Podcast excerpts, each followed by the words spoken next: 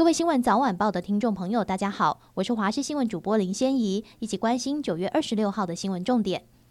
今晚开始到中秋连假，水汽逐渐增多，北部、东部降雨几率较高，而中南部午后也会有雨。中秋节当天，北东赏月几率偏低，得碰运气从云缝中赏月。中南部则是午后雨停后，云系就会消散。今天各地可见阳光，大台北、基隆北海岸、东半部、马祖有零星雨。午后中南部各山区也有雷阵雨。气温方面，北部、中南部三十四到三十五度，东部三十二到三十三度，云林、台南有三十六度以上高温。这个高温会持续到周六、周日，东北季风南下，但冷空气不强。只有大台北、基隆北海岸、宜兰高温略降三到四度到二十九度，低温下降一到两度至二十四到二十五度，其他各地变化不大。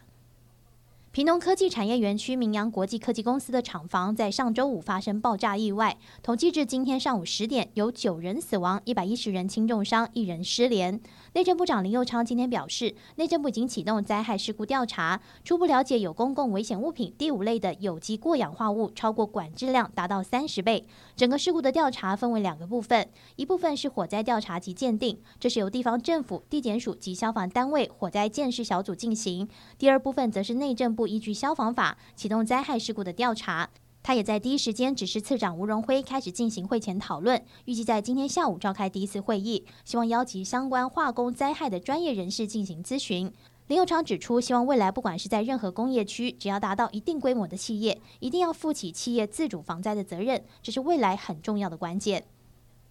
基泰建设施工不当，造成北市大直街民宅下陷。台北市政府今天上午执行拆除作业，使用五条钢索固定受损建物，再由大钢牙进行拆除。台北市副市长李四川说，预计十天内拆除完成，但仍需以安全为主。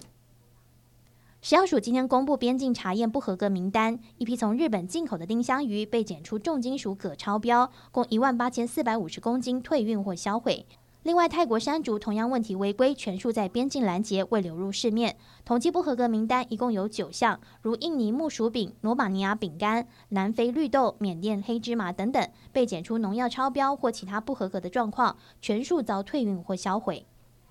美国国家冰雪资料中心今天表示，今年冬天南极洲周围海洋的海冰面积减到纪录新低，比一九八六年创下的冬季纪录少了约一百万平方公里。科学家担心气候变迁造成的冲击正在加重。路透社报道，研究人员警告，对于会在海冰上繁殖与抚育后代的企鹅等动物而言，这种转变可能将带来严峻后果，同时导致白色海冰反射回太空的太阳光减少，进而加快全球暖化的步调。